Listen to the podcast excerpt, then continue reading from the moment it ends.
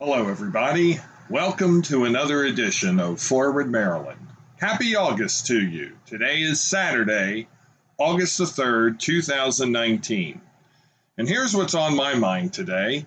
The Democratic debates. The second round of debates just happened in Detroit. And so what did I think about them? Few things. First off, who really came out as the leaders after the debates, who came out as the front runners? I have to be honest. And of course, being honest is not necessarily a weakness of mine. I think this race at this point, and that's not to say that somebody else can't get back in it. Wild things can always happen. They sometimes do in politics. But this race is now down to two people, and that's former Vice President Joe Biden, and that is Senator Elizabeth Warren. And I'm sorry for you folks who are fans of Kamala Harris. She pretty much showed in this last debate that she can give a punch, but she can't take one.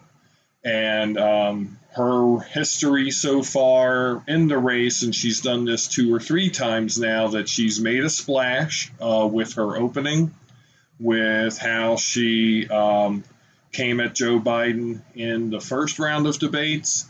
And so she gets a bump in the polls, she moves up in the polls, but then she slips back down. So I don't see where that's going to be a thing that she's going to be able to sustain. Plus, she seems to have some competition now for the African-American vote from Cory Booker, who I think had a very strong debate performance this past round.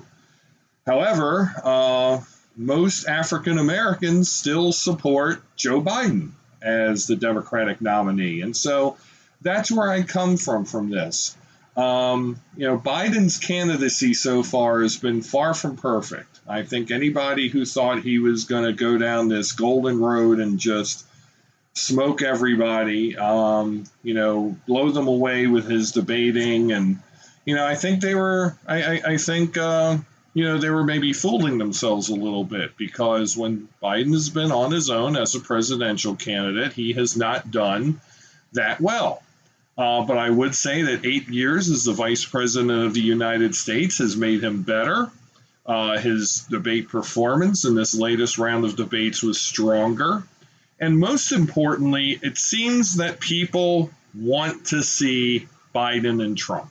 This is the general election campaign that a lot of Democrats, not those of us necessarily who are locked into the political bubble, want to see. They want to see Joe Biden and Donald Trump. They want that face-off. And so I think he comes with a baked-in about 25% of Democratic votes that, unless something happens, God forbid, with his health, unless if there's some really terrible gaffe or thing that he does, I think that he's going to be the nominee. I do think it's still going to be contentious. I think states are going to be split up 3, 4, 5 ways, but I still think that he remains the overwhelming favorite to come out of this, the winner. Elizabeth Warren, however, would seem to be the most present threat to Biden walking away with the nomination. I think, again, she was overall the strongest person on both debate nights. The hype is already building for September, because if there are fewer than 10 people who are going to make the debate stage, and right now I'm counting maybe 8 are making the debate stage in September, or at least there's 8 so far. There still could be more, and I think if there's more than 10, then there will be 2 nights. That people are going to want to see Biden and Warren on the same stage together debating. I think that's kind of your Super Bowl. The conference champions from the liberal wing, Warren seems to be emerging from that over Bernie Sanders. Bernie has just kind of stayed level. He hasn't picked up. He hasn't dropped off. He's just kind of stayed there. So he's kind of hovering. And so I see him as somebody where things could still sway his way. But, you know, Bernie 2020 is very much the same as Bernie 2016. And I'm not sure that, you know, that's catching fire. He does have a very loyal base. He has a very strong base. He has a very broad base in terms of number of donors. I believe he leads in terms of number of donors of any of the Democratic candidates. There was a great infographic in the New York Times yesterday. If you haven't checked it out, you should. That show by zip code which candidates are leading in terms of number of donations by zip code. And Bernie leads nationwide by a good margin. So he still is somebody who could come up and take it somehow, but I don't see it. But Warren is authentic. She, again, like I said, she did the best during the debates. She's obviously very knowledgeable. She's a terrific orator.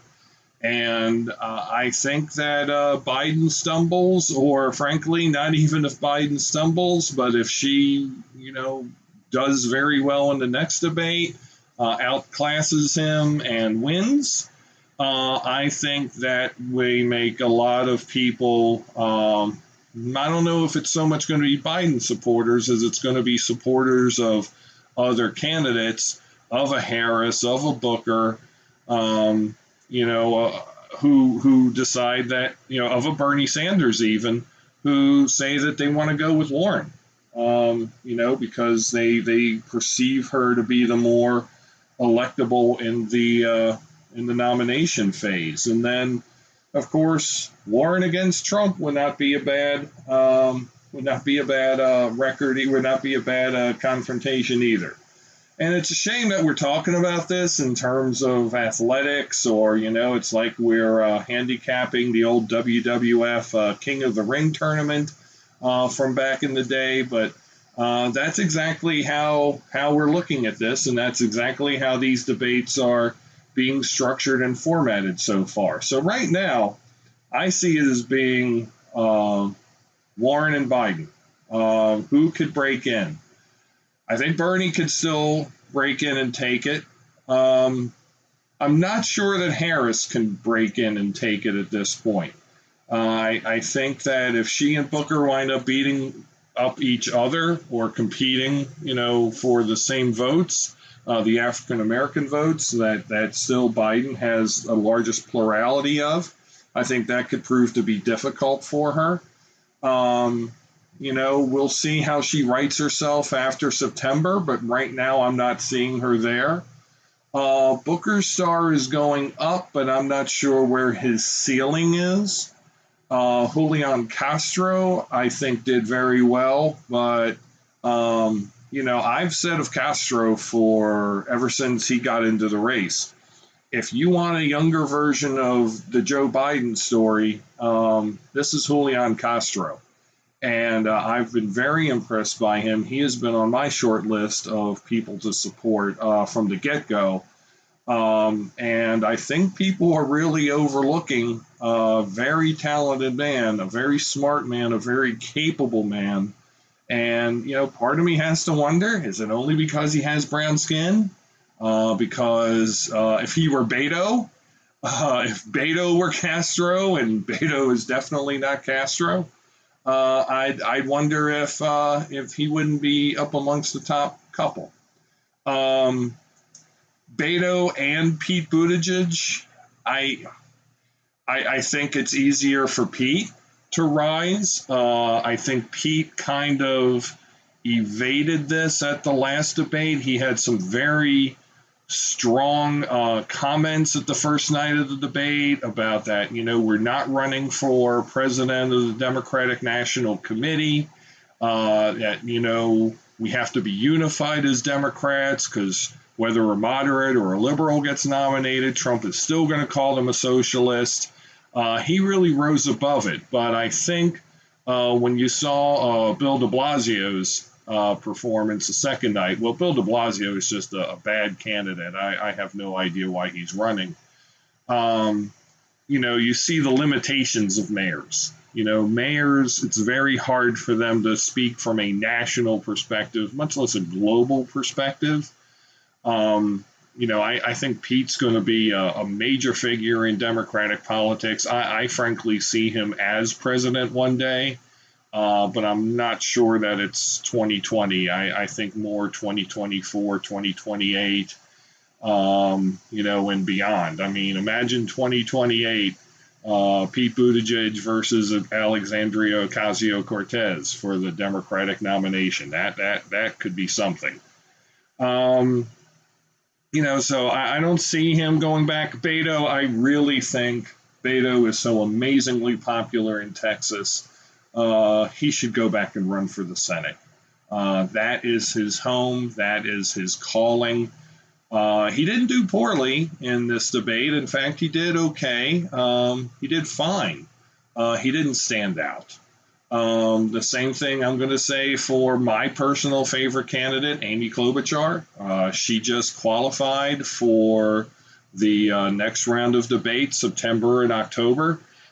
She has been very consistent with her message of, you know, we need solutions that are going to work for all Americans, not just those who are left of center. And she's also taken the more civil route of, you know, criticizing policies of the more liberal wing of the Democratic Party, but not the people and not the motivations. And, you know, so far that message has gotten drowned out. So perhaps a smaller debate stage will help her. Who I think is a fascinating candidate who is coming up on the outside is Andrew Yang.